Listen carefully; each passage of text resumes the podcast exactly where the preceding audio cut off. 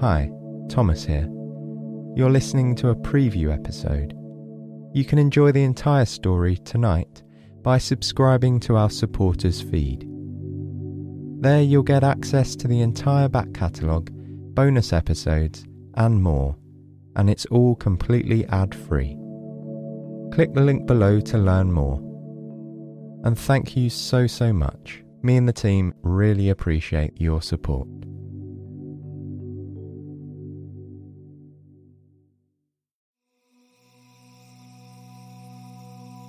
You've probably seen them before.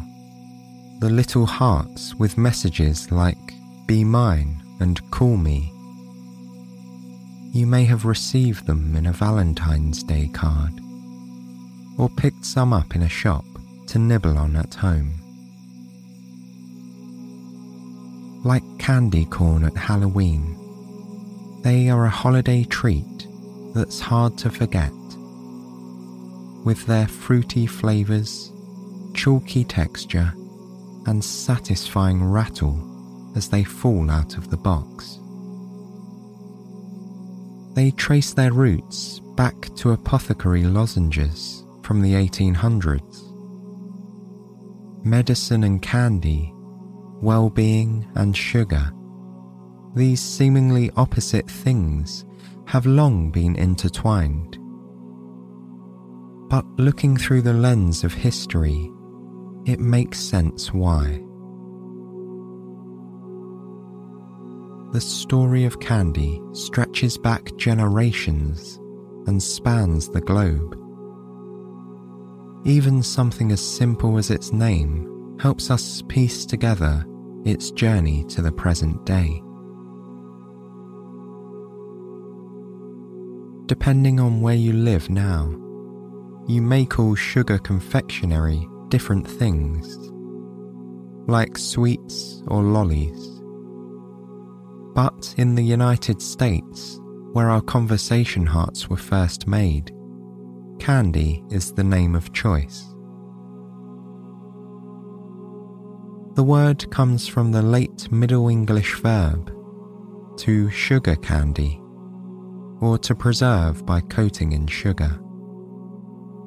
That came from the French phrase that meant crystallized sugar, which was borrowed from Arabic and stems from an earlier Sanskrit word meaning fragment.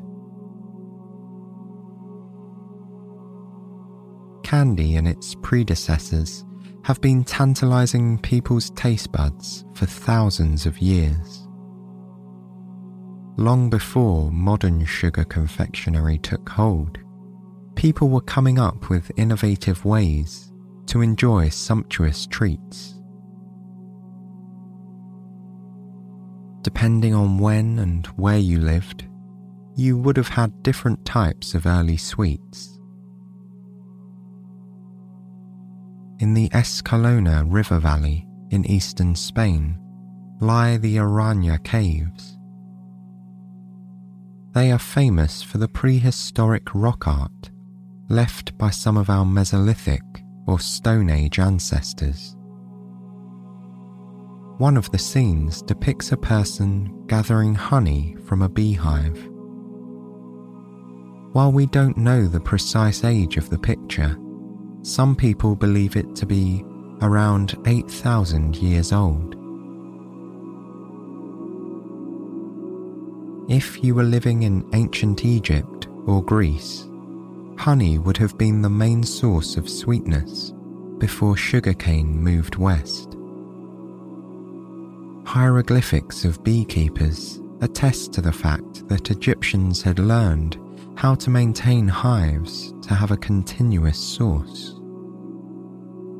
They were even using honey to make an early equivalent to marshmallows around 2000 BCE.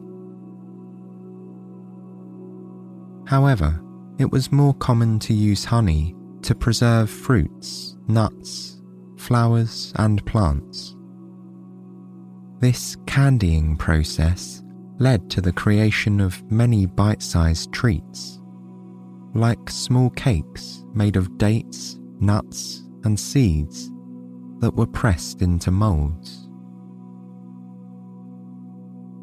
These delicacies were so beloved across the Mediterranean that there were even candy shops in ancient Roman cities. A popular offering was dates soaked in honey and stuffed with almonds. On the other side of the world, indigenous people in what is now North America have long tapped trees for sap and processed it to make syrup. In colder areas, people would leave bark containers filled with sap outside to freeze. That helped separate the water from the sugar. By the first century, pottery allowed for boiling the liquid instead. As we move south, we enter the land of the sugarcane plant, which is native to the tropics.